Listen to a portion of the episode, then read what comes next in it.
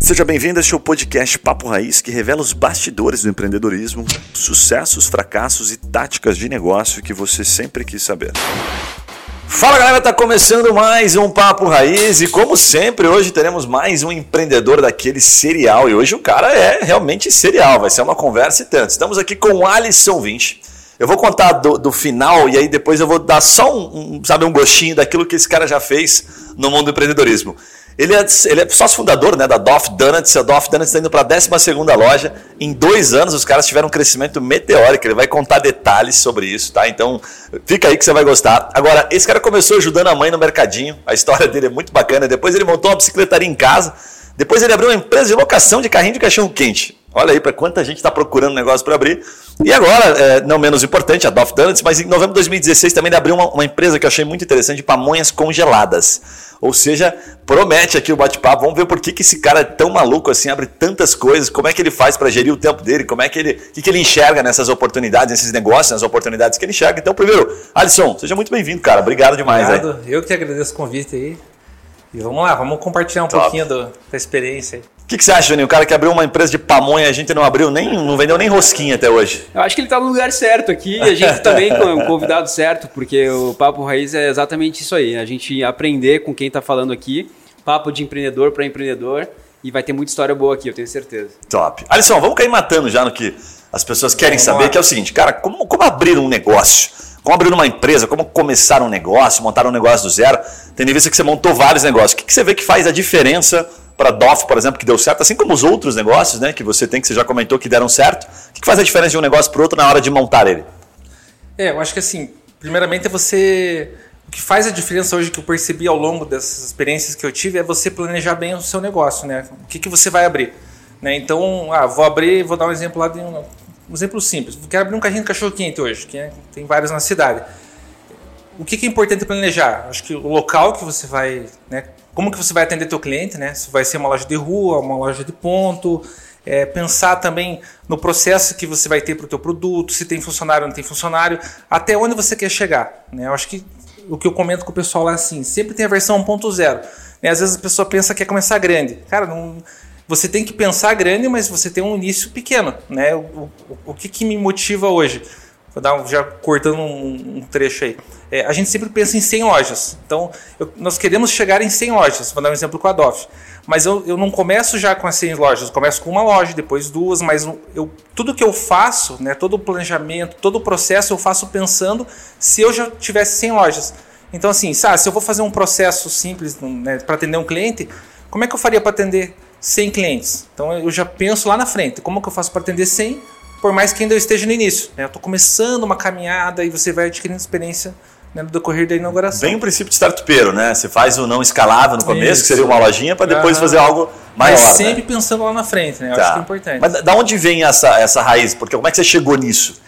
Então, acho que foi, foi por bagagem mesmo, né? Bagagem de, de, das experiências que eu já tive. Boa parte né, desse lado meu, que eu tenho um lado empreendedor, né? Que fica me cutucando todo dia, eu fico pensando em coisa para fazer. Você nunca teve a carteira assinada? Não, tive, Você já teve, tive, né? Assim, na tua história. Mas eu acho que foi por parte da influência da minha mãe, né? Minha mãe, meu pai trabalhava, né? Um trabalho formal e minha mãe sempre teve lado empreendedora. Teve mercadinhos, teve é, frutaria, teve loja de roupa, teve sorveteria. E eu acho que, né, conforme eu fui acompanhando quando era criança, todos esses empreendimentos dela, acho que acabou ficando enraizado tanto em mim, o meu irmão também, ele é empreendedor, né? Eu tenho um irmão gêmeo, também empreendedor, ele trabalha com caminhão-pipa, tem um monte de coisa. Tem uma irmã também que é empreendedora, que trabalha com loja, eu acho que isso aí veio um pouco da minha base, né? Acho que veio já da raiva, veio embutido no meu, Uhum. No chip ali. Cara, o que, que você olha? Você teve negócios diferentes. Se puder contar um pouquinho de como você chegou em cada um deles para abrir. É, assim, eu fico imaginando, fiquei pensando, né? O cara que montou um negócio de donuts. O que, que ele tá? Será que ele é um comedor de donuts? Será que ele foi comer um donuts e não foi bem atendido? Alguma coisa ele viu, né? E depois eu da pamonha. Conta um pouquinho por que, que você caiu nessa situação. Se eu contar quando eu experimentei um donuts, vão ficar de cara. Mas eu vou falar lá atrás. Então, assim, eu tive essa experiência com meu irmão aos 15 anos de idade, né? Minha mãe tinha um ponto comercial e daí meu irmão teve a ideia de montar a bicicletaria. Então minha mãe na época ela deu 500 reais. Meu irmão foi lá, na, ele entendia melhor, comprou as peças, chegou em casa com, cara, duas caixinhas desse tamanhozinho assim de peça. E uns 4, 5 pneuzinhos. Então aí foi a primeira experiência que eu tive, né, empreendendo no negócio. Né? Então, ali eu tive uma experiência de como atender o cliente. Eu não sabia atender, eu falava mal para os caras, os caras ficavam bravos comigo, reclamavam com meu irmão. Cara, foi uma experiência bem. Eu, ali eu entendi a importância de atender bem um cliente. Apesar que estava bem novo ainda, né? 15 aninhos, o que, que você sabe Sim, né, de, sim. de empreender? Na base mesmo. É, então aí eu falava assim, ah, eu quero, quero trabalhar fora. Minha vontade é, ah, eu quero trabalhar fora, eu quero trabalhar na área financeira, eu quero trabalhar com dinheiro. Isso já tinha, não sei porquê, mas isso já estava na minha mente, eu queria trabalhar com dinheiro. E daí aos 18 anos eu fui trabalhar fora. Primeiro serviço auxiliar de produção, já me lasquei, já foi, já fui para de produção, mas aí foi, foi né, a oportunidade que, que vai aparecendo. Então eu estava trabalhando fora, né, daí fui estudar na, na área financeira, fui, tive um degrauzinho aí, né, né, trabalhando para os outros, né, CLT da vida. E, mas eu sempre tive o desejo de ter mais alguma coisa. Então eu trabalhava formal, segunda a sexta-feira, e eu tinha algo que me incomodava. Cara, eu quero ter um negócio meu, eu quero ter um negócio próprio, gerar emprego, né? Vamos, né? Vamos experimentar isso aí. E daí, quando eu trabalhava na área financeira de um restaurante aqui na cidade, eh, eu sou viciado também em OLX, pequenas empresas, grandes negócios. Cara, eu ficava bem louco, cara. Viciado nisso aí. E daí uma época eu tava em casa e olhando o LX. E por que, que eu olhava? Eu olhava avulso, aleatório. Eu abria lá e ficava olhando. Eu ficava pensando, falei, cara, meu Deus, me dá uma ideia para eu abrir alguma coisa que eu não precise pedir a conta do meu emprego. Então foi assim que eu. Esse que era meu objetivo. Eu queria abrir algum negócio. Daí eu fui folhando, folhando, daí passou um carrinho de cachorro quente. Né? Daí quando eu olhei o carrinho, eu falei, cara, carrinho de cachorro quente. Daí me deu um estalo. E se eu alugar um carrinho de cachorro quente? Será que alguém vai querer? Será que pode ser uma oportunidade? Porque daí eu poderia alugar o carrinho e eu não sairia do meu trabalho. Só que eu não tinha dinheiro. Né? Eu trabalhava, mas assim, não tinha dinheiro para comprar um carrinho. Daí o que, que eu fiz? É, eu peguei, pesquisei onde é que tinha fábrica de carrinho em Curitiba. Eu achei uma fábrica ali no sítio cercado. Peguei as fotos do cara, que ele tinha, ele anunciava para vender. Eu peguei a foto que ele estava anunciando para vender e eu fiz um anúncio na LX. Eu falei lá, é, tô alugando carrinho de cachorro quente. Por exemplo, o carrinho era 2.400 reais. O que, que eu fiz? Liguei na fábrica, como é que eu compro isso aí? Posso parcelar em 10? Deu, cara, não, parcela em 10. Daí eu fiz o seguinte, falei, ah, meu payback lá, né? Peguei, ah, 2.400 reais, anunciei por 240 reais. Que daí, se alugasse, eu pagava parcela para a fábrica e beleza, não desembolsava nada. Aí eu anunciei o carrinho, fiz um teste, eu vou anunciar. E trabalhando registrado. Aí o pessoal começou a me ligar. Me ligava um, falava, oh, você tem um carrinho para alugar? Eu falei, tenho, mas não está pronto. Né? Porque o prazo da fábrica era 30 dias para ficar pronto o carrinho. Daí eu fui falando, falava pro pessoal, não, ele vai ficar pronto daqui 40 dias. Se você tiver interesse mesmo, né, entre em contato semana que vem. E daí eu fui indo. Quando eu fiz uma listinha com oito interessados, eu pensei, não pode ser. Dos oito, um vai dar certo. Daí eu consegui fechar com o rapaz. Ele, não, eu quero alugar. Eu falei, então vamos fazer um contratinho, o carrinho vai chegar, eu te entrego. Daí eu fechei com ele a locação. Correndo risco, ou seja, você tá Não, correndo correndo risco risco, correndo risco. Ok. E eu não tinha dinheiro, mas graças a Deus eu tinha um limite no cartão de crédito. Ah. Eu fui lá na fábrica, passei o cartão de crédito 10 vezes, o cara fez o carrinho. Daí o que, que eu fiz de diferente? Porque carrinho de cachorro quente branco, ele não é atrativo. Né? Querendo ou não, você tem que ter alguma coisa para chamar a atenção do cliente. Então eu peguei o carrinho, montei uma plotagem lá, uma arte para o carrinho, fiz a plotagem para ele ficar bonitinho lá, para chamar a atenção. Peguei o carrinho e entreguei. Então beleza, eu maravilha, opa, já aluguei um. E eu continuei deixando o anúncio lá no LX. Daí foi indo, daí chamou mais um. Daí, ah, mais um que alugar. Então, beleza. Fui lá na fábrica, de volta, tu, peguei, passei o cartão. Graças a Deus não tinha limite. Só não tinha dinheiro. Eu fiz isso até o quarto carrinho. Eu consegui fazer quatro, os quatro primeiros carrinhos, eu fiz assim, sem investir nada. E aí, conforme o cara ia pagando a locação, eu pagava a fábrica. E daí eu fui crescendo. Né? Fui crescendo e trabalhando, trabalhando registrado e fazia isso no final de semana e, e durante a noite também. Né? Você chegou até o vigésimo carrinho, né? Em quanto Até o tempo? 20º carrinho. Em quanto tempo? Eu fiquei, agora eu fiquei seis anos com essa empresa. Eu levei acho que uns dois anos e poucos para chegar em 20 carrinhos. Daí eu meio que estagnei um pouco, porque daí eu comecei a fazer outras coisas também. Né? Então eu fiquei com esse carrinho alugado, trabalhando, trabalhando nessa empresa. Quando eu vi que eu estava com uma margem já de segurança, que daí eu já quitei o carrinho, então já, já né, tudo que entrava era minha receita, eu só tinha despesa com manutenção, que eu mesmo fazia manutenção. Então, ah, quebrou uma rodinha, tem que soldar. Eu ia lá e soldava. Tem que fazer a plotagem do carrinho. Eu ia lá e plotava. Então, essa parte manual eu fazia tudo, porque eu gosto desse trabalho manual também, né? Você aprendeu a fazer isso aí.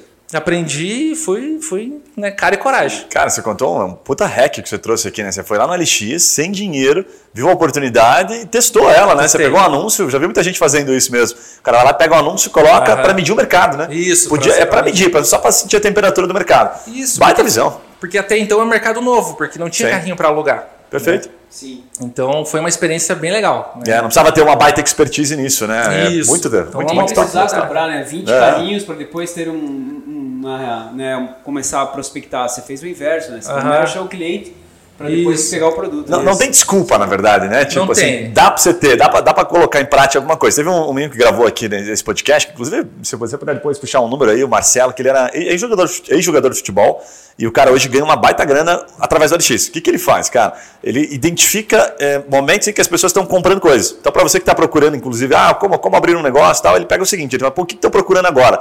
No meio da, da pandemia, estavam procurando bicicletas, né? bicicleta ergométrica e agora as bikes as maiores, BMX mesmo, Aro 29, enfim.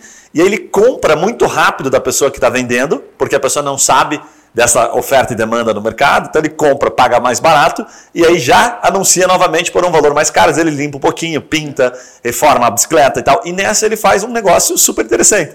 Então ele, ele ganha na velocidade uhum. e também na falta de conhecimento do próprio mercado, que tá tudo bem, às vezes o cara anuncia uma bicicleta, ele mesmo contou isso aqui no podcast, ele fala assim, ah, às vezes o cara anuncia por quinhentão para se livrar do negócio, ele fala, ah cara, isso aqui tá só incomodando, vou dar quinhentão e não sabe que aquilo tem um valor absurdo do outro lado. E ele é o cara que faz com que esse valor exista. Uhum. Ele faz ele a intermediação. Episódio 49. Episódio 49, é, sensacional. Então, bem bacana, bem, bem, bem conectado com o que você faz. Mas é o seguinte, como é que você chegou na, na, na, nos outros negócios? Como é que surgiu a pamonha, por exemplo? Então, aí que vem, eu tive um, um ótimo aprendizado com a pamonha, porque foi assim eu continuei viciado no pequenas empresas, grandes negócios, porque então eu queria ter mais coisas. Ah, o carrinho de locação não me tomava muito tempo, né? Porque você aluga, você deixa lá e esquece, espera o cliente devolver, né? E um prazo médio ali de 5 a 6 meses eles ficavam com o carrinho. E eu continuei pesquisando novos negócios para abrir. Daí eu estava no pequenas empresas, grandes negócios, e eu vi uma empresa em São Paulo faturando com pamonha. Ah, o cara fatura, sei lá, 300 mil com pamonha por mês. Daí eu fui lá com a minha mãe, né? Falei, mãe, Uau, o cara faturou com pamonha, né? Congelada. Eu falei, pô, será que não dá pra gente fazer isso aí? Daí a minha mãe, ah, eu faço. Eu falei, ah, então vamos fazer. Daí vi a ideia, pensei, ah, se o cara faz, eu também posso fazer. Eu reformulei um pouquinho o conceito, né? Eu pensei, como é que eu vou fazer entregar uma pamonha congelada? Primeiro, eu tentei desenvolver uma embalagem bonita para ficar um, né, atrativo visualmente. Era a pamonha do chefe, o nome da marca. E daí minha mãe, comecei forma bem caseira. Achei um moedor na internet, no LX também, tudo usado. Achei lá um moedor e daí a gente começou a fazer em casa. Né? A gente foi fazer um, um dia um teste, fui lá no Ceasa.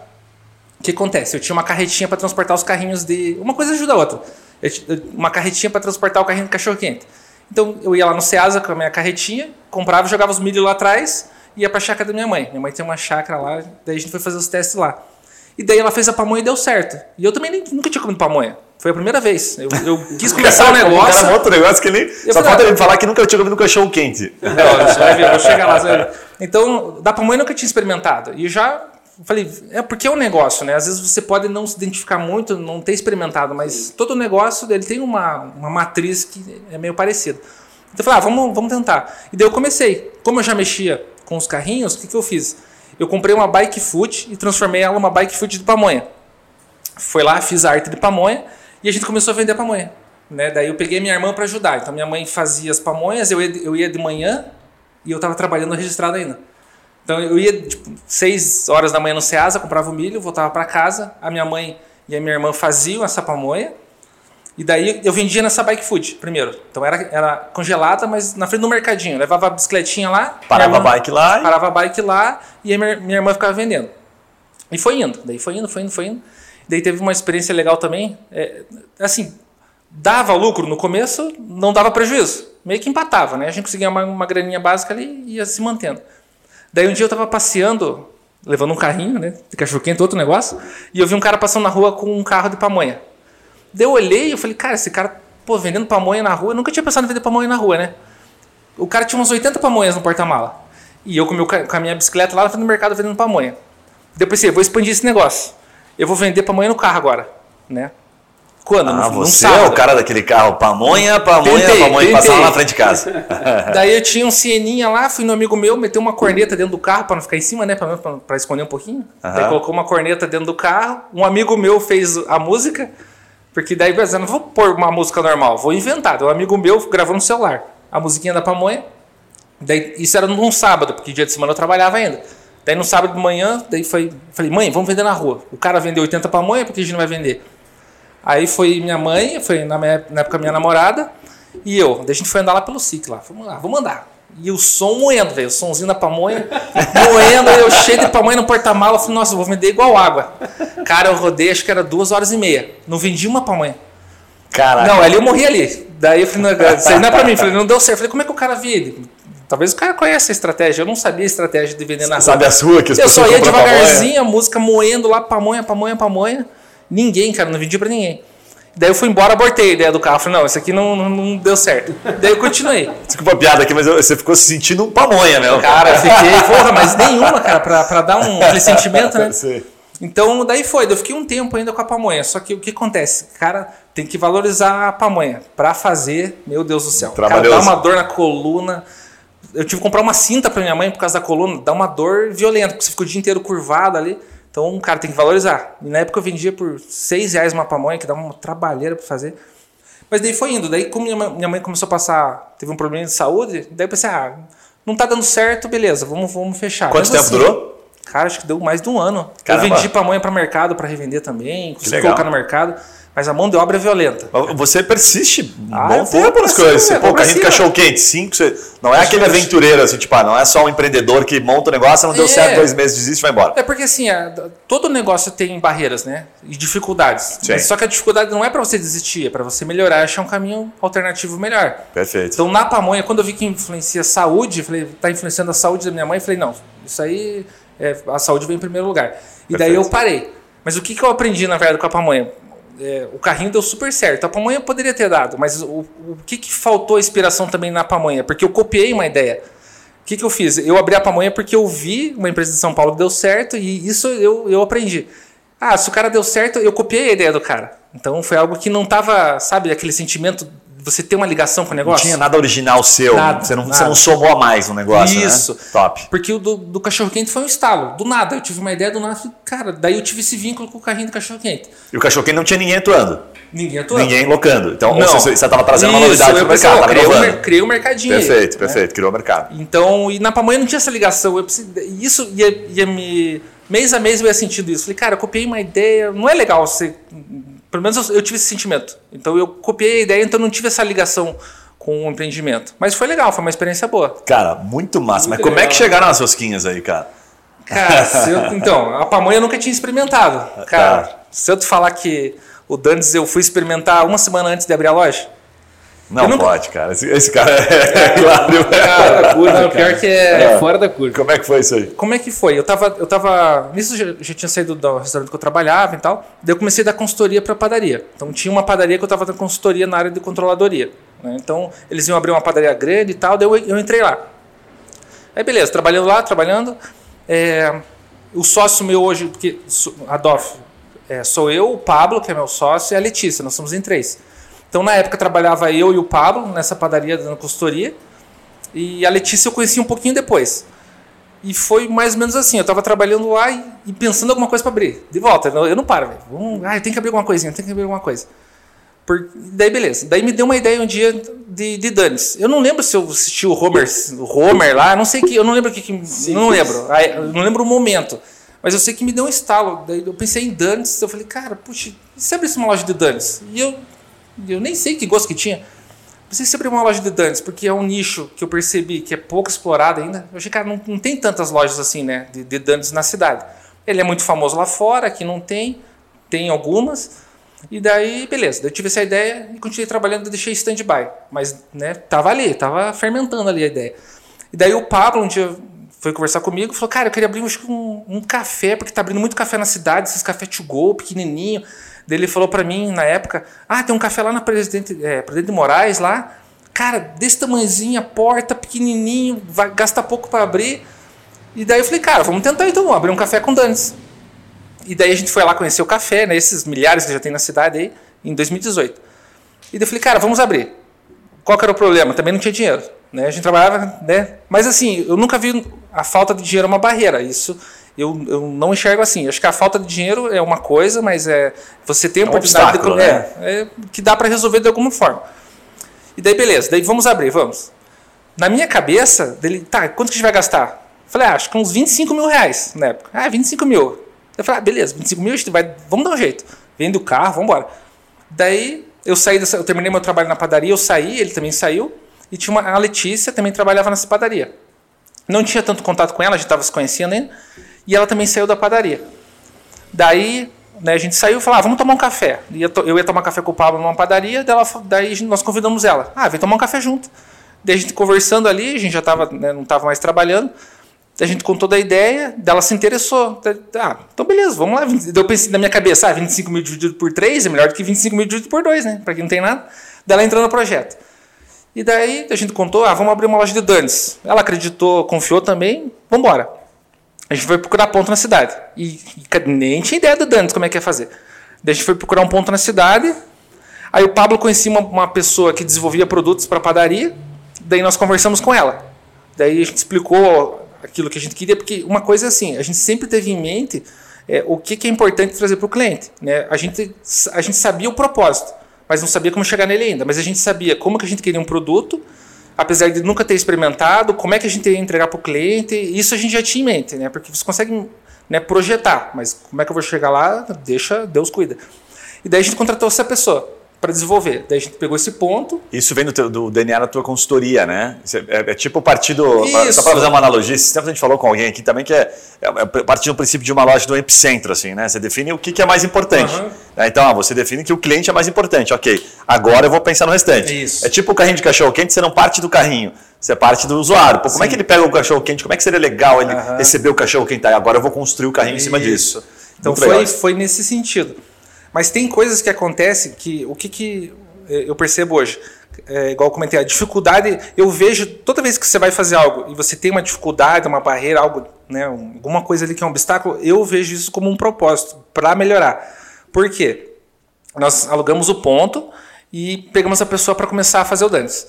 E a gente não tinha arquiteto. Na, nossa, na minha cabeça, o que, que era? Ah, vamos meter um balcão, um vidrinho igual os caras colocam, vamos fazer o dance num espacinho disso aqui, e é isso aí. Vamos ver o que vai dar. Então, qual que foi a falha? Não tinha um conceito estabelecido para abrir essa loja. A gente tinha mais ou menos na cabeça. O que, que a gente ia fazer? Ah, como é que os, o, o, essas lojas to go operam? É uma loja pequenininha, uma vitrine, vamos embora. É isso que a gente ia fazer. Daí a gente alugou o ponto. Daí começamos a comprar equipamentos que a gente imaginava que ia usar. Ah, uma geladeira, um balcão, né? Vambora. Daí a gente foi começar. E tudo no LX, cara. LX e eu indo com a carretinha com o Pablo buscar geladeira. Vambora. Meu, meu compadre é rato do LX. Ah, cara, eu adoro LX. Né? Nossa, eu economizo uma grana. E gente, aí, isso a gente tava meio quebrado, né? E na minha cabeça era os 25 mil. Daí um dia a Letícia falou: Olha, eu acho que vai uns 100 mil pra, pra abrir essa loja. Eu falei: Capaz, 100 mil tá louco? 100 mil constrói um prédio. Fala galera, aquela pausa rápida para te fazer uma pergunta. E se você ou a sua empresa pudesse ser mentorado por alguns desses empreendedores que passam aqui pelo Papo Raiz?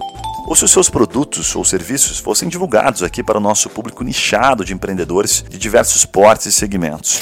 Gostou da ideia? Fala com a gente pelo Instagram Papo Raiz que eu te explico melhor essa oportunidade. Voltamos ao episódio.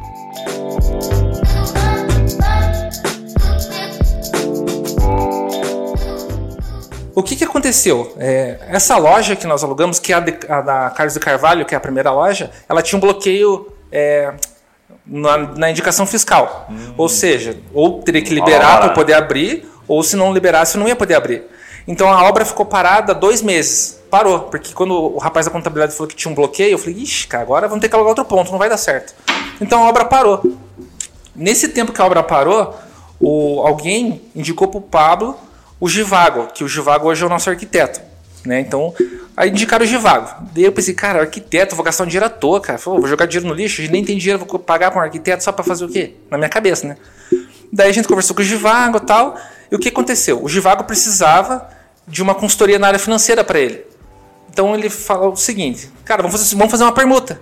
Eu fiz uma consultoria na área financeira para ele e ele fez o nosso projeto. Então, assim, uma coisa, cara, uma coisa foi ligando a outra. Aí quando ele fez o projeto para nós, aí, aí criou o conceito da DOF, né, que, é, que é uma loja meio candy, né, com, com todo o conceito que ela tem hoje. Então eu vejo que assim, na época foi meio. Cara, a gente ficou muito nervoso, porque, pô, a gente alugou um ponto, não tem dinheiro, bloqueou, lascou. Acabou o projeto antes de nascer. Foi loucura, foi loucura. Foi uma loucura. E na verdade, não, eu, eu né, cada um tem essa crença, mas eu acredito muito que, cara, foi um propósito ali. Foi um propósito. Certo que na época a gente não entende. Eu sempre falo, a gente nunca entende a dificuldade agora, mas lá na frente a gente vai entender. Cara, é só ter paciência. Então teve essa dificuldade do ponto. Graças a Deus que o ponto bloqueou, porque nesses dois meses a gente conheceu o Givago, eu trabalhei, a gente fez uma permuta e ele fez o projeto. Ali foi um propósito maior. Cara, ali Muito aconteceu legal. o projeto da, da DOF. Cara, daqui a pouco eu vou pedir pra você contar mais detalhes aí da DOF, mas, cara, primeiro, sensacional, né, Muito velho? bom. Eu, eu, já vi empreendedor assim, nós temos aqui o, o Yuri que não tá hoje gravando, que a gente brinca que você dá um chiclete para ele, ele monta um negócio com você, sabe? Ele é o maior montador de negócio, tem 218 CNPJs. Eu tô brincando que ele tem CNPJ pra caramba. Agora, eu vou dar uma pivotadinha aqui, cara, porque assim, é, o pessoal pergunta muito sobre como ganhar dinheiro, como ganhar dinheiro vendendo coisas, como por exemplo você fez ali, né? Como ganhar dinheiro no Instagram, enfim, estratégias que deram certo e tal. Quais são os pilares que você considera? O que, que você olha, tendo em vista que você é um consultor financeiro, quando você entra num negócio? Porque alguns eu consegui sacar, outros não. Você olha para o lucro, você olha para o tamanho do mercado, o que, que você olha antes de montar um desses negócios que você montou? É, a experiência que tem dado certo para nós é, é que vários empreendedores não têm, mas a gente tem o nosso custo na ponta do lápis. Né? Até eu comento com os franqueados assim, nós temos uma meta de markup. E o que acontece? É CMV que você chama? No... É, o CMV é o custo da mercadoria vendida, né? e o markup é quando você está projetando. O markup o que, que é? Ele é uma porcentagem suficiente para dar o teu lucro, pagar toda a tua despesa fixa, pagar os teus impostos, está tudo nesse, dentro desse markup. Tá um exemplo. Então, ah, se o meu, ah, meu CMV é 30%, a minha meta de markup é 70%. Né? Só que tem a forma certa de calcular também. Né? A gente fala, ah, tem conta de padaria. Cara, tem que cuidar muito com a conta de padeiro, porque às vezes a conta de padeiro te quebra. Então, graças a Deus eu tive essa, essa, essa bagagem já de, de, trabalhar com custo. A gente tem ficha técnica de cada produto. Tem que ter no ramo de alimentação, se você não tiver ficha técnica, você aí vem o erro, você coloca preço de mercado. Então, ah, quanto que vem no Dantes no mercado? É 5 reais na média. Eu vou vender a 5. E você não sabe o teu custo, você se quebra. Aí, porque cada um tem uma estrutura. Cara, peraí, você está falando do negócio tem um valor absurdo aí. Você está falando do negócio tem um valor absurdo. Então você já começa com a ficha técnica. Você já começa primeiro, você faz o dever de casa para saber quanto é meu custo. Isso. Ok, agora quando você vai definir o mercado, que aí deve ter um aprendizado legal. Como é que você define o preço do Donuts? Como é que você diferencia uhum. né, o preço do que está no mercado para a sua loja? É, assim, no ramo da alimentação, é, o CMV médio, que até uma, um, um, número bom que às vezes a pessoa não tem, não tem essa noção. Então, no ramo da alimentação, um CMV de 30% é ideal. Acima de 30% já é arriscado, tanto para buffet, enfim.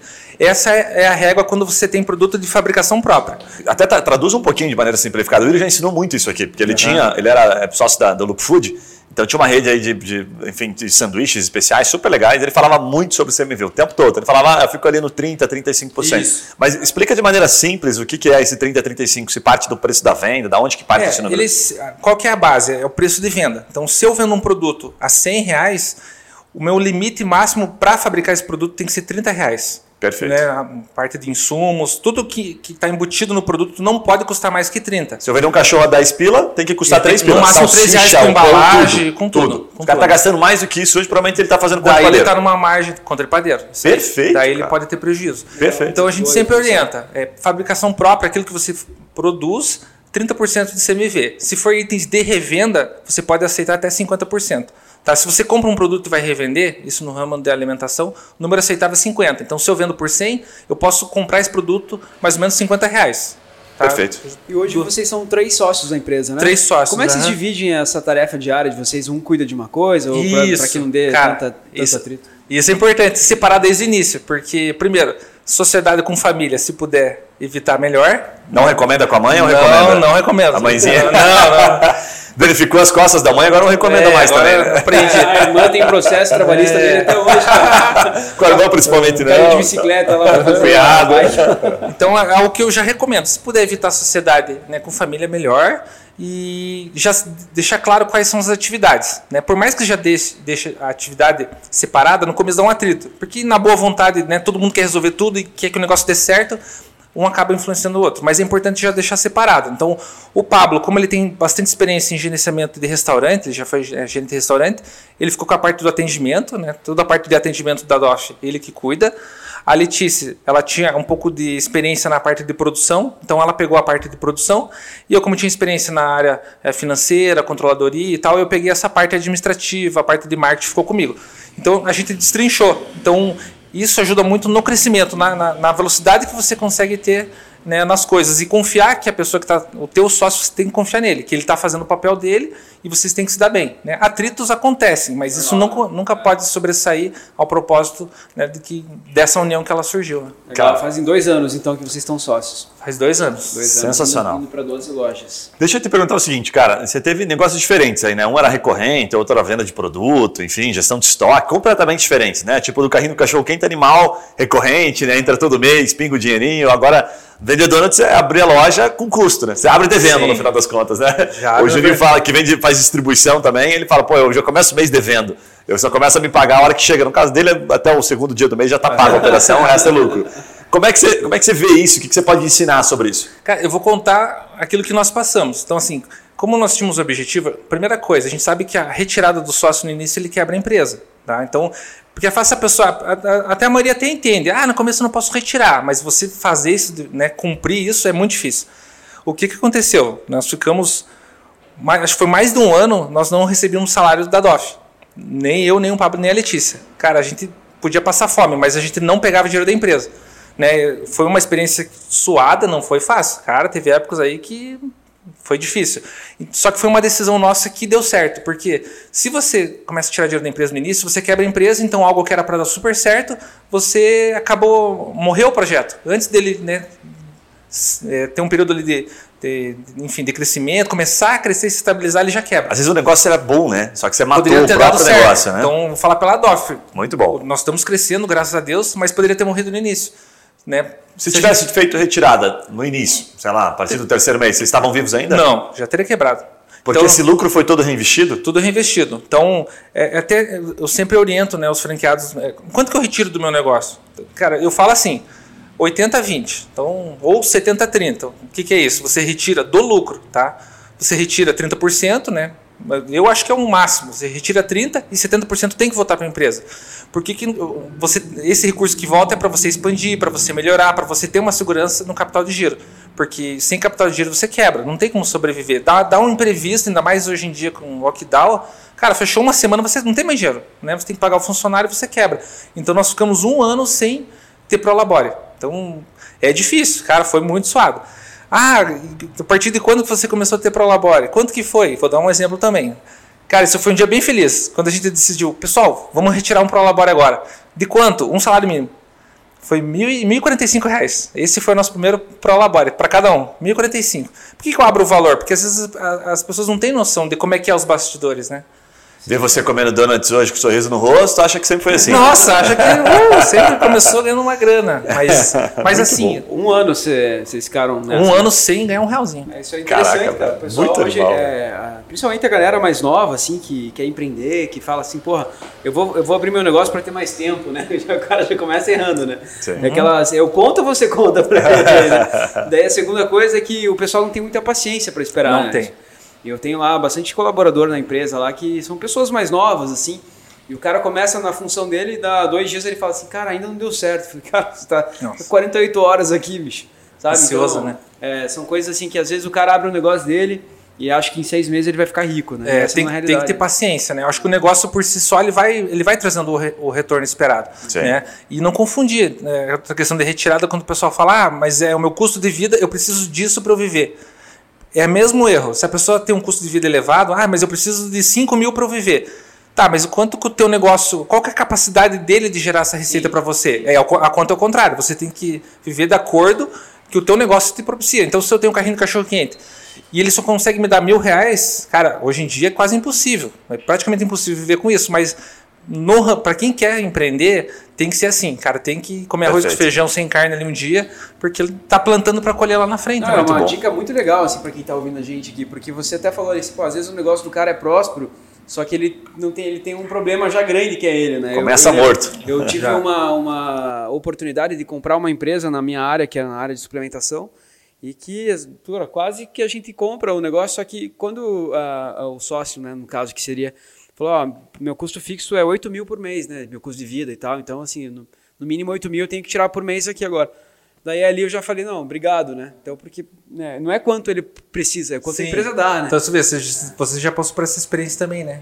Perfeito, como, perfeito. como é uma, uma verdade. Alisson, deixa eu te sugar um pouquinho mais essa questão, até porque você é especialista financeiro. É, antes da gente entrar na parte do, do- da DOF mesmo, de É. crescimento, vamos falar de ideias de negócio, enfim, vamos guardar esse, esse ouro para o terceiro bloco. O que Eu queria te perguntar o seguinte: quando é que você toma uma decisão, por exemplo, de parar com o negócio? Né? Que, no momento que você chega. O da pamonha entendi ali que você pô, fez vários testes e tal, mas você é um cara persistente. Sabe? Dá para ver que você não fica pouco tempo no negócio, né? A gente brinca aqui entre nós que a gente fala, pô, a gente sempre fala de ah, não, tempo, tudo é longo prazo e tal, mas a gente é bem incoerente nesse ponto. que A gente começa um negócio há 3, 4, 5 meses, a gente já quer parar. Né? Ah, não tá dando muito certo e tal. O que, que você olha? Até, até que momento que você vai, cara? Até que momento que você suga e acha que aquilo pode dar resultado? É, eu, então, eu sou bem insistente mesmo, né? Eu acho que eu até eu dou um exemplo com os meus sócios lá. Para mim, um claro, eu tenho uma ligação com o negócio, mas para mim qualquer negócio, eu dou um exemplo de um jogo de xadrez. Para mim é um jogo, é um jogo de xadrez, né? Porque se eu olhar com amor no negócio, eu tomo decisões erradas. Então,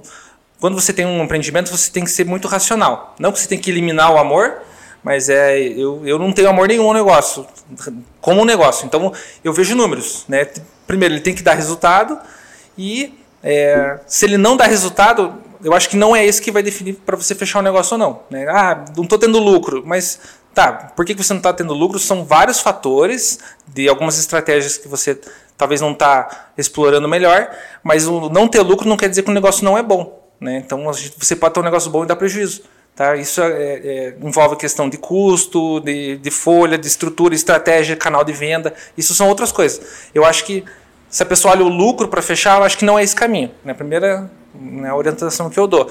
Então, no meu caso, é, eu- como eu vejo como um jogo de xadrez, eu, eu vejo pô, quantas alternativas eu tenho antes de desistir do negócio. Né? Ah, eu tenho mais 10 possibilidades que eu posso tentar, é, que alguém, né, conversar com algum amigo que tem experiência também, se você tem uma dificuldade em marketing. Você chega a listar isso? Tipo assim, você faz esse exercício, alternativas que eu tenho disponível e vai tentando. Cara, todo dia, na verdade, né? Todo dia. Até uma, algo que. Essa semana ainda o, ar- o arquiteto comentou porque cada franquia é um projeto, não é um projeto novo. E ele falou, cara, a gente tem que definir um padrão. Eu falei, cara, se eu definir um padrão, é, eu já estou definindo o meu topo máximo, né? Eu estou falando de operação. Então, se eu definir que sempre vai ser assim, acabou o meu trabalho. Então, eu não tenho mais para onde crescer e eu não- tenho mais para onde melhorar. Trava um pouco a inovação, né? Isso, então, como eu não estou empreendendo em outros negócios, eu, eu fico usando essa, esse meu inquietamento ali no meu negócio. Então, eu fico pensando, né, eu e os meus sócios, né? Como é, o que, que eu posso melhorar na minha operação? Será que eu posso melhorar numa negociação de embalagem que vai favorecer o fornecedor? Porque nunca tá bom, né? A gente sempre quer mais e quer mais e quer mais.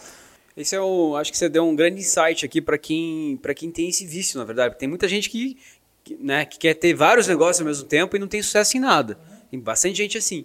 Então, para você não correr esse risco, você tá tipo se reinventando no seu próprio negócio. próprio negócio. Que eu sempre falo assim: "Ah, me deu uma ideia de negócio". Cara, se reinvente no seu próprio negócio. Essa é uma ideia de negócio.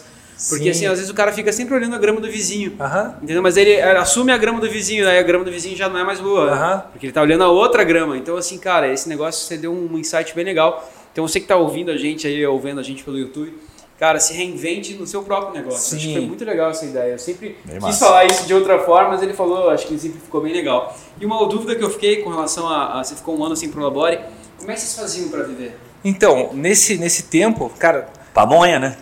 Não, não, isso acontece. pamonha, O cara comia pamonha, tinha um estoque de milho, pamonha. de milho. Então, né, graças a Deus, nesse período eu tinha meus carrinhos né, de cachorro quente Ah, que pelo Ah, menos o meu custo fixo, é, o meu custo fixo ele se mantia. Né? Mas, cara, não tinha regalia nenhuma. Cara, nesse um ano você não faz nada. Não compra uma meia nova, não- cara, não, não dá pra fazer nada. Então, eu sofri, tive que segurar tudo. O Pablo, o cara, sofreu bastante, porque daí ele também dava consultoria.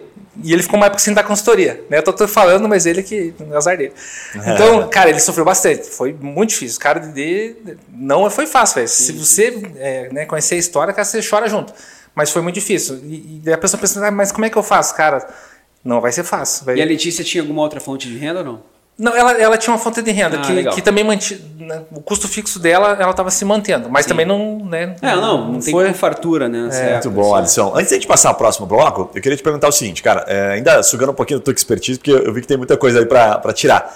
É, você falou um pouquinho, uma hora de mercado, né? Ah, o Donuts é vendido no mercado por 5, mas eu não Sim. posso vender por 5, Aham. tem que vender mais caro e tal. Sim. Como é que você associa essa questão da proposta de valor, né? Que a gente fala, que hoje é bonito de falar e tal, versus preço? Porque você está montando uma loja no shopping. Né? Cara, como é que você faz essa conta? Falou, puta, vai valer a pena, eu vou ter que vender os donuts no shopping pelo dobro do preço. É. Sim. Eu já vou te falar que eu não vou pagar o dobro do preço. Como é que vai ser isso aí? Então, realmente não é fácil, né? É, a- como a gente já começou com uma proposta de markup, a gente tem, cara, tem, tem um mínimo que a gente tem que vender. É, mas como é que eu faço para poder vender no meu preço que o concorrente é, pode vender um produto similar mais barato? A nossa estratégia sempre foi em agregar valor ao produto, como o nosso produto ele é artesanal, então é, é uma outra estratégia para agregar valor. Então o nosso produto é 100% artesanal, cada loja produz o produto é, na própria loja. A gente não trabalha com produto congelado, a gente faz o brigadeiro, o brigadeiro é nosso, a gente faz a geleia. Então a gente está tentando trazer é, uma outra visão para o cliente para ele perceber o seguinte: ah, o produto da DOF vale a pena pagar X reais nele do que comprar num concorrente que é um produto às vezes uma qualidade inferior. Então nós estamos tentando agregar valor à marca DOF. Quando o cliente pensar, ah, vou comprar um, um Dantes, ele já tentar associar o Dantes à DOF. Né? Assim como tem várias marcas é, né, lá fora que isso não é cultura nossa, mas tem várias empresas de, de- de excelente qualidade. Então a gente está tentando é, ganhar é, o preço, não ganhar o preço, mas Tem levar para o né? cliente, levar É. para o cliente um produto que vale o preço que a gente está vendendo. Cara, sensacional. Tem, tem uma conta acho que é, é simples de, de fazer, né? Eu fico imaginando, você me corrige até como consultor financeiro, porque assim, se vale hoje, se você vende por 10 hoje, está custando 3 e pouquinho, quando você vender no shopping, ele vai custar um pouquinho mais, vai passar a custar 5, 6. Então, na tua lógica, vai ter que replicar, vai ter que aumentar esse valor. né? É. Então, talvez você tenha que criar uma outra versão, aí tem várias possibilidades, né? Para você não concorrer consigo mesmo. Sim. Né? A Ah. proposta de valor que você está falando. Tem muita coisa legal aí.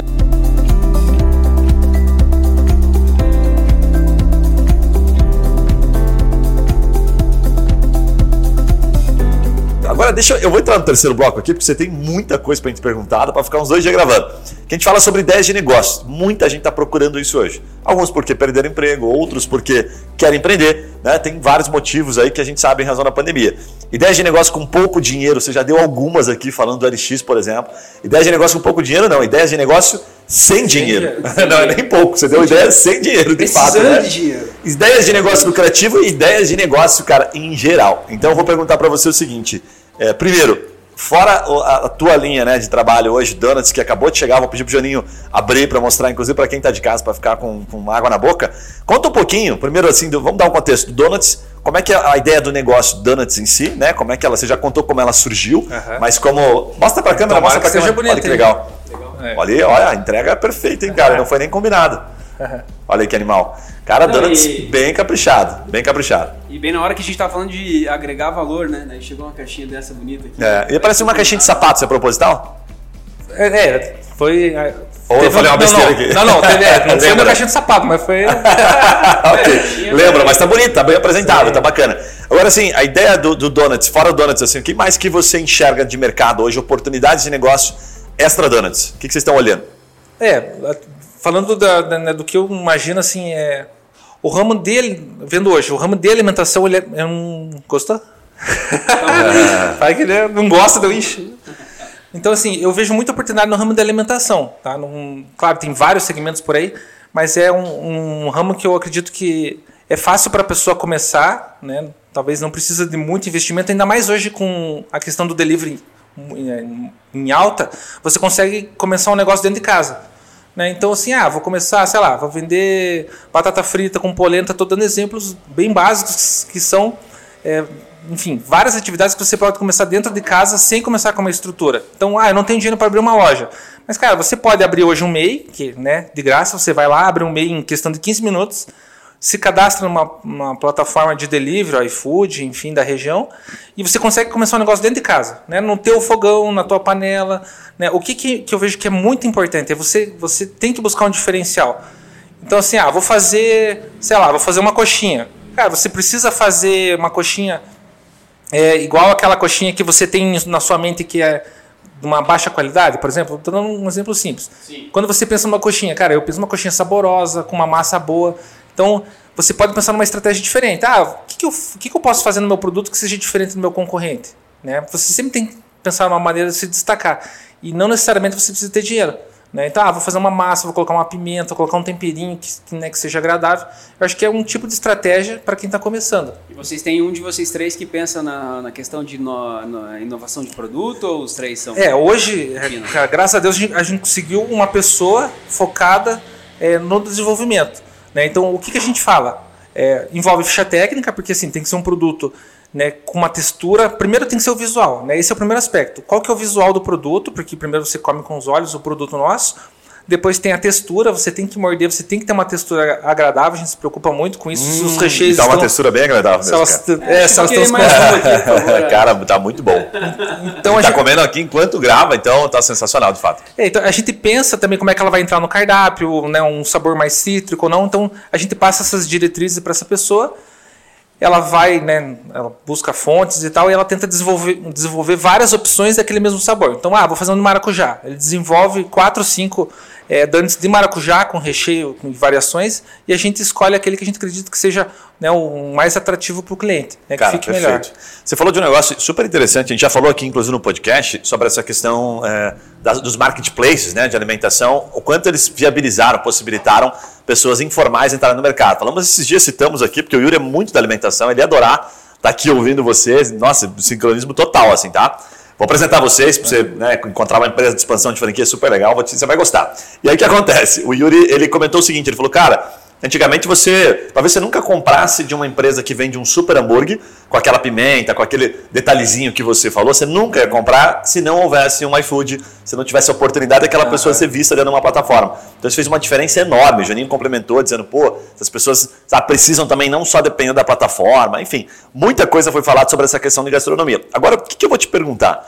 Cara, como é que vocês enxergam essa questão? Como é que você chegou a tomar essa decisão de, puta, vou crescer como franquia, né? ao invés de né, abrir outras unidades próprias? Qual é o modelo por trás disso financeiro que você está enxergando? E conta um pouquinho de como funciona essa transição para as pessoas entenderem até se vale a pena, por exemplo, ser um franqueado DOF. Sim. É, a ideia inicial, quando a gente começou a fazer o projeto, já foi pensando em franquia. Então, assim, a gente já começou com essa intenção. Né? Eu pensei, a franquia, qual que é o lado... Tem um lado bom, tem um lado... Todos os negócios têm um lado bom, tem um lado ruim. Então, nós pensamos em, ah, vamos começar com franquia. Então, tem a vantagem que você consegue crescer mais rápido. Né? Eu vejo que essa é a vantagem da franquia. E quando você pensa em franquia, você já tem que pensar que você tem que ter uma série de manuais, de controles, de padronização do teu negócio de um nível mais profissional. Né? Então isso já, já, já te dá um, uma travada ali no sentido assim, pô, vou conseguir atingir esse nível de padrão, de, de qualidade numa rede com vários sócios diferentes, que pensam diferentes, que vêm de setores diferentes. Numa isso linguagem aí... mais simples é o famoso pop, né? Eu vou ter que ter pop para tudo. É, vai ter para é, tudo. Então, é, quando você pensa em franquia, eu já, já venho isso na minha mente. É padronização de processo e, e replicar isso de uma maneira fácil para pessoas que não têm a mesma experiência ou até mais experiência que nós. É, e a questão de loja, é, você tem que fazer a gestão né, de uma cadeia de vários funcionários, você também tem que ter processo e tudo mais, só que você tem que ter também um investimento, você tem que ter capital para conseguir bancar tudo isso e para poder abrir. Então, assim, é, nós começamos com os dois. Então, nós começamos a primeira loja é, no centro. Depois de, foi três meses, nós pensamos o seguinte: ah, vamos abrir a segunda loja. E também a gente não tinha dinheiro. Mas a gente, nós abrimos a segunda loja, né? Graças a Deus veio uma pessoa, um investidor anjo, que abençoou a nossa vida. A gente conseguiu pegar um recurso dele e nós abrimos a segunda loja. Aí daí depois, na terceira já ficou mais fácil. Como já eu estava com duas lojas. Isso foi naquele primeiro ano? Foi no primeiro ano. Nós abrimos em, em junho. É junho, né? Junho de, de Junho 2000 antes da pandemia, junho de 2019. Isso, uhum. em junho. E daí, já em novembro, nós inauguramos a loja do Portão. Foi bem rápido. Nós abrimos pô, tá dando certo. Então você não pode perder o time também, né? Porque às vezes a pessoa tem medo. Ah, vamos esperar um ano para abrir a próxima. Mas, mas, cara, conta isso aí. Como é que é o tá dando certo? É faturamento? Não, tá dando certo Feedback? assim. Tem cliente, tá faturando, você, você porque o, o, lucro ele vem no resultado ali do, né, do teu faturamento com margem. Então a gente já começou com uma margem boa no produto, uma margem que, de segurança que pelo menos dava ponto de equilíbrio. Então, quando a gente percebeu que estava tendo demanda do produto, que estava crescendo, a gente já toma uma decisão, gente, ou cresce, porque eu, eu sempre brinquei, ou cresce ou fecha. Então, acho que você ficar naquela zona de conforto não é legal, né? Porque você abre um negócio pensando em crescer. Então, se é para crescer, cara, você tem, que, você tem que arriscar, algumas fichas, não todas, mas algumas você tem que pôr na mesa. Então, nós abrimos a segunda, com uma porta do investidor anjo, abrimos a segunda. Como eu estava faturando as duas, a gente, pô, é porque daí você fica meio inquieto, sabe? Aquele sentimento, cara, já tô com duas, tá funcionando, tá dando certo, por que não abrir a terceira? Daí peguei um recurso do banco, né, peguei um recurso do banco para abrir o meu próprio negócio. Então abri a terceira loja com o recurso do banco. Aí já criou uma estrutura, criou um corpo. E nisso começou a aparecer interessados em franquia, que era o nosso objetivo. Mas é aquela coisa. Ah, enquanto não aparece interessado em franquia, por que não abrir? Né? Vamos abrindo, vamos embora. Até, até alguém aceitar a nossa ideia. Porque o mais difícil é vender a primeira loja. Cara, é muito difícil, porque você tem que ter número para mostrar para ela. Porque, Quanto tempo leva? Quanto tempo levou para vender a primeira? cara, a gente vendeu. Foi metade do ano passado. Acho que levou um ano. Acho que foi um ano. Pra, dá para vender. Não, Pra mas depois vender que você anunciou, falou, vai ser franquia. Quanto tempo demorou até Ah, não, para vender, efetivamente? mesmo. Não, depois que eu terminei o projeto, nós pegamos né, uma consultoria do Sebrae para formatar o nosso negócio, porque a gente não tinha expertise em formatação de franquia. Daí formatamos. Cara, eu acho que foi uns três meses depois. Cara, olha Foi aí bem que rápido. massa. Cara, eu passei por isso aí e você fica numa frustração enorme, né? Porque você quer vender rápido. Você- acha Uhum. que o teu negócio é tão sensacional, não sei se você passou por isso, que você fala, não, semana que vem vai estar vai tá fazendo fila aqui Sim. na minha porta para comprar. Eu fiquei nessa também. Depois de dois meses, vendi a primeira, eu fiquei meio desanimado. Aí, não, vender até não é tão difícil, né? Depois você entende e fala, não, agora vai embalar. O problema é entregar. que daí o então. cara começa a te ligar direto, e aí vem os processos e tal, cara. Aí o bicho pega, né? Então foi, foi, a gente ficou bem ansioso para vender a primeira e foi bem assim também. Ah, vendemos a primeira, mas assim, toda a formatação não não estava 100% concluída. Né? Tinham várias coisas para fazer, vídeo, ensinar a fazer o produto, mas foi a- a- quando a gente vendeu a primeira, isso impulsionou, impulsionou para a gente ir para esse caminho de formatação do negócio. Alguém É, validou, né? Quando alguém compra, você fala assim, ó, alguém apostou. Isso. É mais fácil, Então, né? e, o, e o risco também, né? Porque eu penso assim, pô, o cara vai investir uma grana num negócio que você, você vendeu uma ideia para ele, por mais que já exista, cara, é o sonho daquela pessoa que está em risco. Então, a, a- pense o nosso, nosso medo também de pensar, pô, a pessoa está investindo muito dinheiro dela, que ela juntou, que ela trabalhou para juntar num negócio que nós colocamos à venda, que né, nós acreditamos, acreditamos que está dando certo. Mas uma coisa é você assumir o risco e outra coisa é você assumir um risco por um terceiro. Querendo ou não, quando a pessoa compra uma franquia, ele está virando um sócio teu ali com base naquelas promessas que você contou. Não, meu negócio é muito bom, vem aqui ver, tá dando lucro. E será que é verdade tudo isso que eu falei? Né? A primeira... Cara, tem, tem. Um insight que fica pra mim, assim, que é, disso que você está falando agora, que não realmente não existe uma fórmula, sabe? Porque, é, Alisson, o que você está falando, assim, a gente é o que as pessoas, que a gente fala para as pessoas não fazer. E deu certo para você. Porque a gente sempre fala assim, não, ainda não estruturou, não vai para a segunda loja ainda. Isso. Você é louco? Porque daí você vai, desconce- você vai tirar a tua energia daquela loja Sim. e vai pôr em outra. Isso que ele é consultor, né? É, não, então, Ele é um consultor não, de cara, risco. ele é um consultor financeiro. Exatamente, pô, né? Então, assim, cara, e ainda mais assim, né? A gente vê, né, depois dessa pandemia enfim, né, que a gente tá vivendo, os shoppings fica 15 dias fechados, duas semanas fechado. E ele acabou de falar que vendeu uma franquia no shopping. Aham. Quando eu falo que não tem uma fórmula, é porque a gente fala que as- não é o cavalo, é o jockey. E não é o produto, é a pessoa que faz aquilo acontecer. Então, assim, eu acho que vocês três, eu tenho certeza, eu nem conheço seus sócios, mas vocês estão muito bem alinhados e com o mesmo propósito. Sim. Porque isso que impede uma sociedade, por exemplo, a gente né, teve o, o nosso caso aqui do, do nosso sócio aqui, o Yuri, ele tinha também dois sócios, eles eram em três, só que eles destoavam muito dessa, desse mesmo propósito. Né? E aí eu acho que isso interferiu com certeza para o sucesso do negócio deles. Né? É. Eu acho que isso tem que estar muito bem afiado. Isso, eu acho que é. Acho que a intenção do sócio realmente. Que se um, um vai contra a maré, contra as decisões ali, aí dá o conflito. E aí também, aí pode influenciar uma empresa que era para ser algo bom, ela Perfeito. pode né, recuar ou, ou perder o time daquele crescimento. Mas claro, eu aconselho a pessoa a esperar um pouco mais. Né? Calma, vai, vai, vai com o pé no chão, mas igual eu comentei, como a gente está trabalhando pensando que nós já temos 100 lojas, é, isso ajuda é, né, no- interiormente eu trabalhar de uma maneira muito mais profissional e acelerado com o meu negócio. Sim, então, hoje nós temos uma estrutura de CD, a gente montou um CD só para fornecer produtos com padrão para as franquias. A gente já, né, cara, a gente trabalha muito, a gente trabalha sete dias por semana Sim. para né, fazer com que a empresa né, ela consiga se manter, né? E eu acho que outra coisa também, né? Não tem plano B, né? Não é tem isso B. ou isso. Vambora. né? Então, assim, uma outra coisa que às vezes o cara tem, porra, tem três, três quatro negócios, né? E se começou, vai ser muito difícil. Sabe? Que Uhum. a tua trajetória vai ser, né? Vai ser muito difícil, como toda história é, não é sua, né? Então, aí, vocês não têm o plano B. Ou, cara, Aham. tem que dar certo Tem que dar negócio, né? certo. E uma outra coisa que eu acho que é relevante do que você falou é porque quando vocês já pensam que vocês têm 100 lojas, tudo que vocês criam é um negócio que tem que ser criado para escala. Sim. aham. Né? E aí o cara, pô, tem uma, tem uma loja lá que deu super certo, Uhum. faturamento 100 mil. Mas assim, tem ele, a tia, o pai, a mãe que trabalham naquela loja, daí o cara vai abrir outro, não tem outro Ah, pai, outra tia, outra é. mãe. Né? Então, se você já pensa no negócio fazendo escala, é diferente de você Isso. crescer do negócio que deu certo de uma maneira que não tinha um padrão de escala. Sim. Já começa grande, né? Começa- o famoso é, o sonhar pequeno ou sonhar grande dá mesmo, dá É. mesmo trabalho. É verdade, é isso aí mesmo. Deixa eu te fazer uma pergunta para a gente, enfim, tem muito assunto para a gente falar aqui, mas estamos chegando perto da reta final, mas tem umas duas aqui que eu acho que fazem bastante sentido. Primeiro é o seguinte, cara, momento de crise aí, né? E vocês estão expandindo, o Juninho bem observou, vocês estão voando no meio da crise, vocês abriram um pouquinho antes. Aham. Quando chegou a pandemia, pô, não sei o que aconteceu, mas vocês devem ter ficado com um pouquinho de medo, todo mundo ficou, Aham. né? E aí, cara, por que agora no momento de crise você está tomando decisão de entrar num shopping, por exemplo, fazendo investimento? O que, que você está olhando que a gente não está conseguindo ver? Então, o que, que aconteceu? Antes de entrar na crise, é, a gente já estava focando num mercado de, de delivery. Né? Então, assim, a gente preparou várias coisas para atender o mercado de delivery. Porque a gente pensou, porque é um canal de venda, aí que você tem que, né, pelo menos no ramo, você tem que estar atento nisso. É, quais são os meus cana canais de venda que eu posso atingir? Você se falou eu- lá as alternativas, né? que você É, listou, porque né? eu pensei, tá, vou, vou abrir uma loja e vou ficar aqui esperar o meu cliente vir. Cara, se você pensar assim e não for atrás do cliente, corre um grande risco de quando acontecer um qualquer probleminha, não uma pandemia, mas qualquer situação ali que falta um funcionário, você já vai entrar em desespero.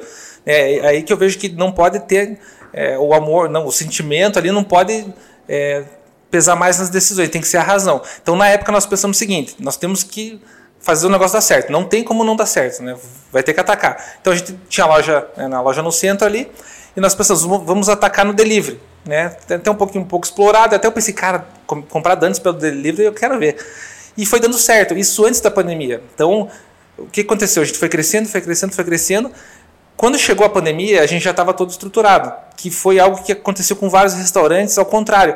Eles não, não trabalhavam com delivery, né, que era um canal pouco explorado pela dificuldade, fazer marmita, eles ou não acreditar nesse mercado, não fizeram nada. Quando chegou a pandemia, que eles só poderiam vender pelo delivery, eles não estavam preparados. E aí você tem que, cara, tem uma série de, de, de operações que você tem que fazer, trabalhar com embalagem, ver se o produto vai chegar bom.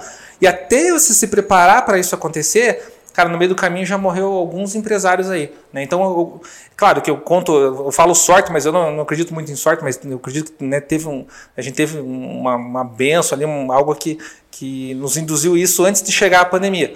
Né? Foi muito grato. Quando chegou a pandemia, a gente já estava preparado com isso. Então, então, o delivery conseguiu é, nos manter né, para que a gente superasse esse momento de É, mas crise. muito disso, certamente, vem da tua capacidade como planejador, né, financeiro, tu que está falando de alternativas, enfim, é muito fácil para você porque já, já é orgânico, né? Aham. Mas certamente teu negócio está decolando não à toa, né? Além de você e do seu sócio, como o Juninho bem observou.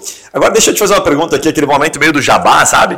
Cara, onde é que já tem donuts? E conta quem é o perfil que, que pode abrir uma loja. Tem alguma, algum condicionante ali, por exemplo, ah, tem que ter X pessoas, Aham. é, é uma unidade por, por cidade? Conta um pouquinho desse critério, vem de um jabá para quem gostou. É, então assim, ó, o que a gente pensa na cidade? A gente não quer pulverizar demais as lojas, porque eu penso assim, se eu colocar uma DOF muito próxima da outra, eu vou depreciar o meu próprio produto, né? Porque se você andar pela cidade e, e ver, sei lá, várias lojas de pão de queijo, ah, virou um produto comum ali, né? Muito fácil de encontrar. Tanto faz, né? Então eu, eu tenho que criar um pouquinho de escassez da nossa marca. Claro que tem vários concorrentes que estão vindo, até eu tinha comentado né, uma- um pouco antes de, de iniciar.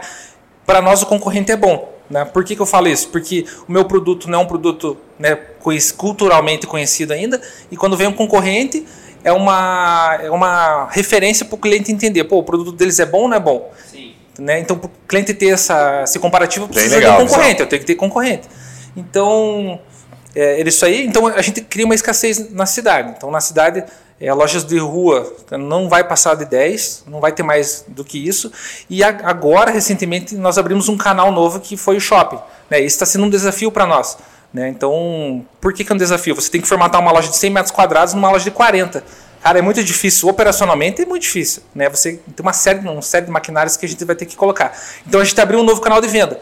Né? Então, é aquela coisa, você não pode esperar as coisas acontecerem. Você tem que estar planejando para onde eu vou. Então, agora nós vamos para shopping também. Então, a gente vai abrir mais alguns shoppings na cidade, abrir mais algumas oportunidades de unidade. Né?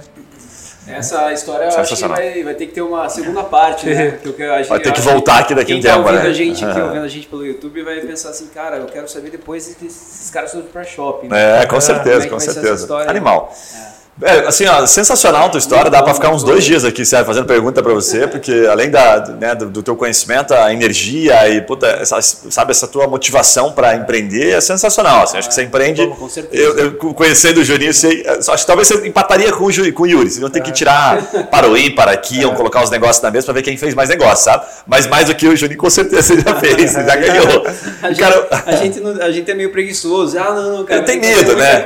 Eu, eu sou bem sistemático para entrar num negócio negócio, igual você entra assim, eu, eu já um pouco diferente. Eu já uhum. quero que o negócio dê lucro logo rápido, uhum. para eu poder tirar minha parte.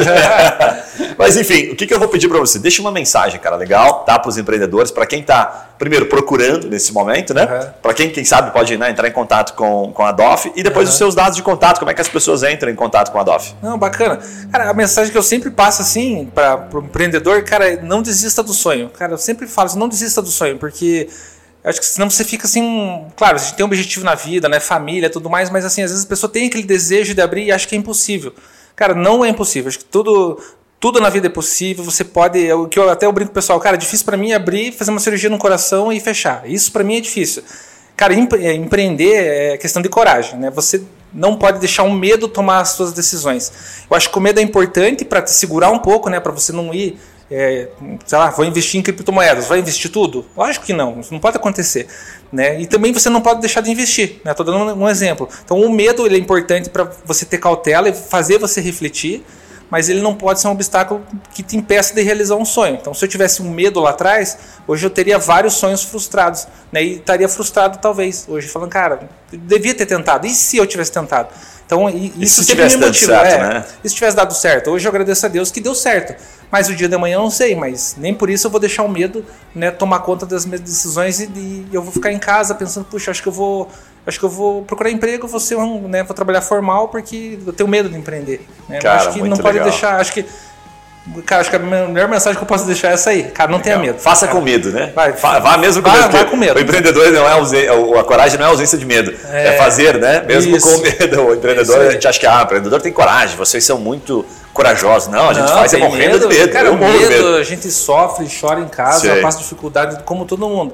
Né, o que, eu, que às vezes eu fico né, triste é quando um, um, empresário fala, ah, eu ia fazer tal coisa, mas eu não fiz porque, pá, aí se eu tive medo. Cara, isso aí me, me frustra. Ah, com né? certeza, com certeza. E como é que o pessoal encontra a DOF? Então, Onde a, o pessoal quiser falar com o Alisson, pode procurar. Fazer com a, então, nós temos as redes sociais, é dof.donuts, né, no Instagram e no Facebook. Legal. E se quiser falar comigo, eu vou passar meu celular, meu WhatsApp, pode ser? Pode. Pode, é. fica à vontade, manda bala, é sábado de jabá. É 99652 7085, tá? Então, se precisar de alguma ajuda, algum conselho. Amizades, negócios, é, consultoria. Fica à vontade, né? Eu sempre, cara, eu ajudo muita gente e não tenho, cara, objetivo financeiro nenhum. É mais ajudar. Cara, Legal. se tiver algum problema que eu possa ajudar, cara, vambora. Top, um tem que ajudar o outro. Que ajudar Super conectado aqui com a nossa proposta também. É. Juninho, o que, que você achou do Donuts aí? Cara, eu achei sensacional. Comi dois ali, vou querer mais. Você vai pagar a caixinha, né? Pô, você vai comer tudo, cara, pô. Aquela caixinha, gostei da caixinha, ó, tem até um cheirinho assim diferente, cara. Achei muito legal. Compartilha com quem você conhece é, e queira empreender. Acho que uh, o insight aqui hoje está muito baseado em persistência, né, e energia não não se. É, eu acho que a vida não é quanto a gente bate, é quanto a gente aguenta apanhar, é, né, cara? E aí a hora que dá uma oportunidade a gente também dá um, Sim. né? Mas é mais quanto a gente consegue ficar de pé, né? Então a gente aprendeu bastante insight sobre isso aí. É, humildade, né? Porque às vezes você pensa assim, cara, porra. Né, isso eu não vou fazer, né? Se alguém me vê lá vendendo cachorro quente, vendendo pamonha, o que, que vão pensar de mim, né? Cara, a gente tem bastante preconceito quanto a isso, né? E no fundo quem paga as contas é a gente, né, cara? Então acho que é bem legal isso aí. Essa história conta legal. E se você não compartilhar isso, né, eu sempre falo com alguém que você conhece, é porque você realmente não está querendo ver o bem daquela pessoa. Compartilha, use e abuse. Muito bom, muito bom. Cara, você já sabe, né? Se você está vendo aí pelo YouTube, se inscreve no canal, deixa o seu comentário, a sua crítica, o seu elogio. Fala aí se você gostou das aventuras do Alisson aqui, se você já montou mais negócios do que ele. Tá? E se conecta com o Alisson, certamente, se você começar a seguir as redes sociais lá, você vai ficar com muita vontade e leve a DOF aí para sua cidade, porque de fato o produto é muito bom. Alisson, mais uma vez, cara, obrigado, tá? Obrigado por você que está nos acompanhando, obrigado pela sua audiência. Um abraço e a gente se vê nos próximos podcasts. Valeu!